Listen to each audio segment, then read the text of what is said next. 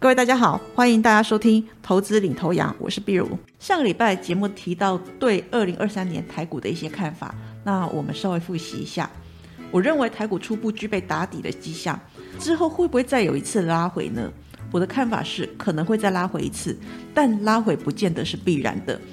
如果盘是再修正一次，而且没有破低点，筹码会经过更一步的淬炼之后，其实会更有利未来的回升走势。所以说，第一季我认为比较适合分批进场布局。至于说第二季，因为它比较有时间成为转折，所以会是比较好的进场时间点。这个时候，你的进场部位可以较第一季放大一些。不过上次我们碍于时间的关系，只有提到台股逐季的趋势，还有对区间的测度。这个礼拜我们将会跟大家分享二零二三年看好的族群。这里我们快速做个结论，我认为。半导体虽然在库存调整，但是市场转向期待复苏，尤其是在趋势浪头上的像高速传输啊、五 G、AI、伺服器、车用电子这一些等等，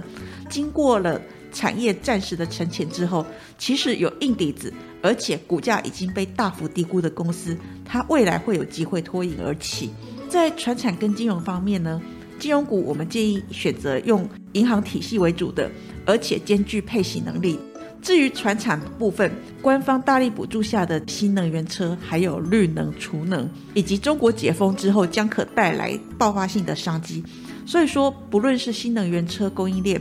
或者是深耕绿能、储能的这个重电业者，还是中国内需啊、生计相关的个股，其实都有机会。而铁矿砂、欧美日热压报价齐涨，我们认为有助于钢铁的补涨。在新冠疫情之下，二零二零年的下半年。半导体产业开始出现了供货短缺的现象，之后在各方大力抢货的情况之下，让晶片荒越演越严重。我记得当时只要大家都喊出说，那只要有产能就拥有天下。不过慢慢慢慢的，随着景气跟供需的调整，其实进入二零二二年。半导体业者一夕之间从天堂掉到了地狱。年初的时候还在喊晶片荒，晶片荒，不到几个月却传出客户砍单、库存调整的问题开始受到市场的正视。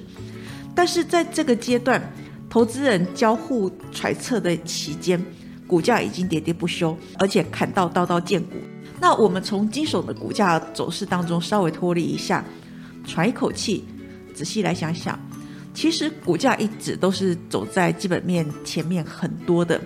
那如果说这个讯息是连隔壁大婶啊、楼下小童，甚至是楼上的胖妹都已经朗朗上口、了然于胸的事情，其实就已经不是什么珍贵的资讯，也早就反映在之前的股价之中了。毕竟我们投资看的是未来，所以当一家好公司的股价已经修正到让投资人透彻心扉。如果未来不至于有更坏的情况发生，反正就这么差了。那如果说未来背水一战，其实还是有的机会。而且现在这个公司它可能还具有股价更便宜的优势。在这样的一个想法，这个时候股价就存在潘朵拉盒子里面唯一的元素，也就是希望。这个希望就会被放大检视。最近美国企业持续公布财报展望。在重要的企业当中，像晶片公司 Intel 最近的展望是很差，它也暗示了全球的 PC 需求是相当的低迷，Data Center 也有杂音出现。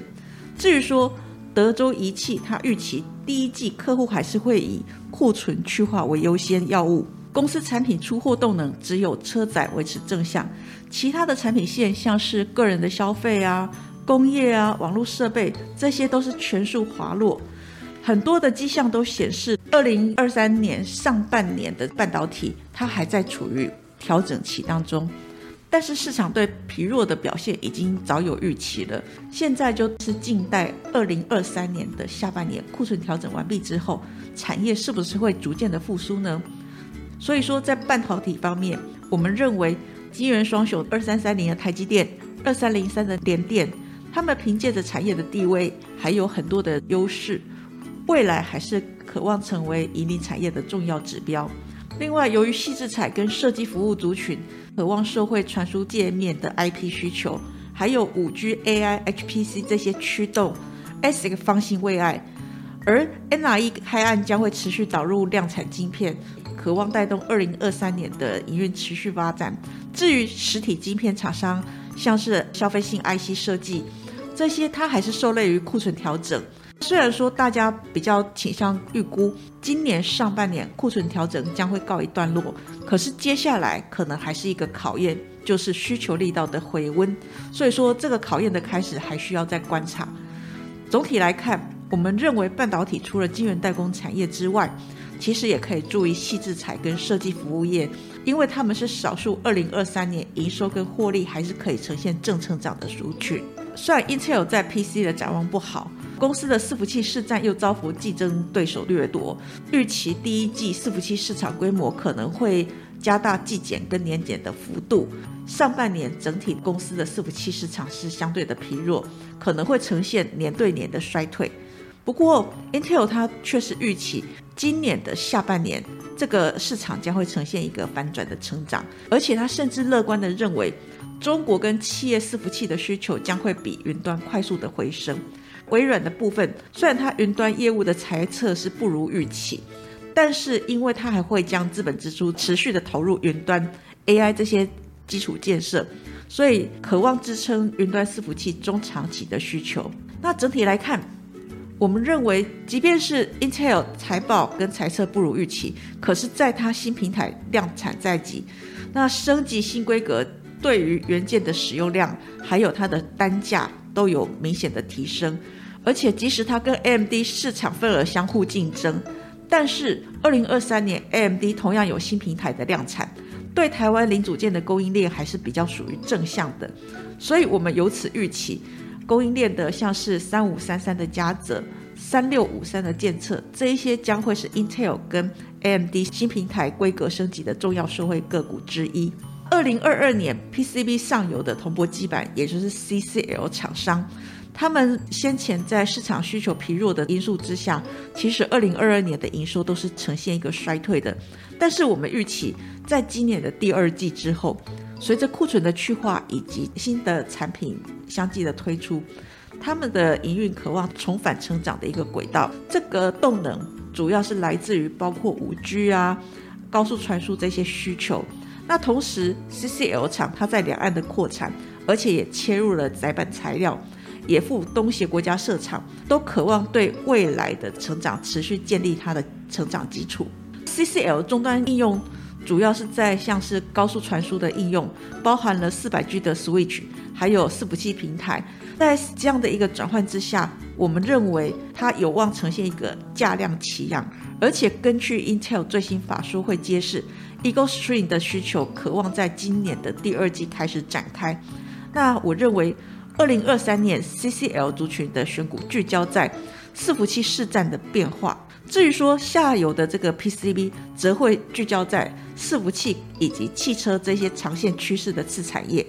新能源车方面，二零二三年初，Tesla 全球降价策略让它在一月的新增订单成为同期量产的两倍。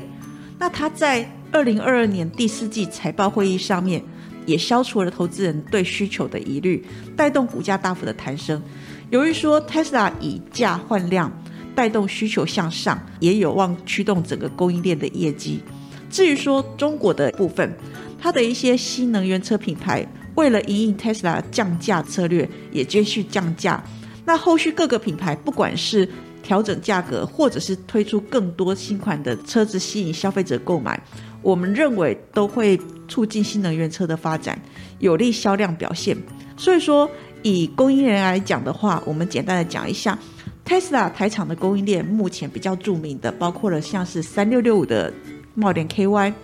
一五三六的和大。至于说中国新能源车的 OEM 重要的个股，则包括了六二七九的胡联等等。虽然短期中国车市还是处于季节性的因素，还有。政策结束之后的调整期，但是二零二三年新能源车还是有望逆势成长超过三成，渴望持续为车市增量变成它的主要的动能。所以说，在第一季季底库存调整告一段落，而且在车市销售动能转强之前，我们建议可以开始布局订单明确而且具有延续性的公司。钢铁部分。虽然说短期中国的钢价稍微比较疲软，但是中国钢铁采购经人指数十二月份是上升的，而且库存也不高。等疫情趋缓之后，经济活动的重启，预期亚洲钢价有机会补涨。对于龙头厂二零零二的中钢将有希望受惠。国内的内需市场上面，盖厂需求依旧畅旺，让调钢厂像是二零一五的丰兴、二零零六的东钢这些业者营运稳健。另外在趋势上面，刚刚提到的电动车，其实它的渗透率提升，也将会推升对镍的消费，所以我们预期镍价应该渴望维持高档。不锈钢厂像是二零三四的远强。又因为它土耳其新厂的加入，渴望推升二零二三年的营运增长。由于说绩优的龙头钢厂，它的营运跟配息是相对的稳定，所以只要逢回，其实考虑到殖利率，殖利率有望成为下档的支撑。就防御的角度来看，还是不错的标的。至于说这几年国内的重电厂也积极切入绿能、储能这些相关的领域，整个布局的效益逐渐的发酵当中。加上说先前台电十年强化电网韧性计划的加持，所以我们看好像是一五零四、东元这一些重电厂商的业绩前景。生计方面，随着疫情趋缓，台湾疫控的政策也持续的松绑，加上说目前相关防疫的产品，例如说像口罩啊、检测试剂等等，政府的库存还有厂商的产量都是相对的充足的情况之下，我认为。防疫产品相关厂商因为基期比较高，所以今年的营运表现可能比较有一点压力。对这个产业的个股维持比较中立的看法。但是生技业其实还是有不少亮点可以期待，例如说中国疫后复苏，个别公司它如果在新市场铺货，或者是有一些新的药证啊授权进度，这一些就是不错的题材。由于说在二零二二年第二季开始。中国营运占比比较高的台湾厂商，它陆续受到上海封城，还有整个中国疫控政策的影响。其实，二零二二年业绩大部分都是呈现衰退的样貌。展望后续，中国疫控的政策逐渐的松绑，以现在来看，其实它的消费动能已经快速的回温，而且相对于去年比较的机器也不高，所以我们预期。中国市场今年的营运渴望重回成长的轨道。药品的部分可以留意一七九五的美食，它在美国市场血癌药铺货的状况，渴望持续带动整个营运的明显成长。至于说新药的部分，关注的焦点在四一六二的致情，它胰脏癌一线用药在美国的药证申请动态，以及四七四三合一中国药证还有美国授权的进度。那由于说药证或者是授权进度关乎整个这个新药厂它未来营运的一个表现，那也将会是左右股价的关键因子。金融业方面，二零二二年美国大型银行财报表现是多空不一。虽然说多数的专家对今年的看法都比较保守，但是也没有太过于恐慌。经济将会进入温和的衰退，其实是当下市场上的共识。而且现阶段美国升息循环还是在持续的，所以对今年上半年银行业的利息净收益应该还是有望持续成长。但是随着升息进入尾声，这个动能就会趋于平缓。至于说投资银行的业务，因为去年的基期相对低，所以今年渴望有明显的改善。整体来看，金融股的部分，我们认为银行核心业务渴望维持成长的态势。但是因为它的营运也跟整个景气息息相关，如果经济衰退，企业经营困难，可能没有办法正常的缴纳贷款，这样一来，违约或者是坏账的风险也会大增。那如果说利率还一直维持在高档下不来的话，你要缴贷款的消费者就会面临到艰困的时期。除了债务增加之外，银行也会增加违约的一个风险。基于这样子。银行可能需要提列更多的损失准备金，会压缩它的获利表现。就这个角度来看，预期上半年整个升息态势还是维持，所以核心银行业务动能应该到上半年都是还是乐观的。因为金融股的操作淡旺季是相当的明显，我们先前也跟大家提到过，淡季会随着现金股利发放之后逐渐的显现。当农历年资金回温的时候，还有年度获利结算之后，大家就会开始关注直利率的题材，所以股价就会随着直利率想法慢慢慢慢的回温，直到发放股息的时候。不过，由于说二零二二年大家记忆犹新的防疫险的保单理赔，还有去年股市其实大部分的市场都不好，所以这些金融股它可能会有一些比较巨额的投资亏损，对它的获利都会有很明显的消减的状况。所以你在挑金融股的时候，需要特别注意这个公司是不是有配息的能力。以目前来看，金融股我们会比较看好二八八六的兆丰金、二八九二的第一金。二八九亿的中信金，这一些以银行为主体的金控，先前我们在金融股存股的专题也曾经提过，因为金融股股本比较大，营运相对稳定，展望也没有太大的激情，所以相对股性活泼的科技股，你比较不容易赚到短线的价差。那要操作金融股，我们建议对自己的操作性格要有认知，它比较适合存股族，没有资金压力的。操作要有耐心的，或者是没有时间看盘的人。如果你有资金压力或喜欢短进短出的话，这个可能比较不适合你。我会建议你去找比较适合你的股票。另外就是主管机关对不特定人的资讯分析规范相当的严谨，所以说要比较细项的部分，其实我们不方便在呃对不特定人的 podcast 说太多。如果你想知道更详细的资讯，可能要请您到永丰投顾网站。以上是投资领头羊节目内容，谢谢收听。本公司与所推介分析之个别有价证券无不当之财务利益关系。本节目资料仅供参考，投资人应独立判断、审慎评估并自负投资风险。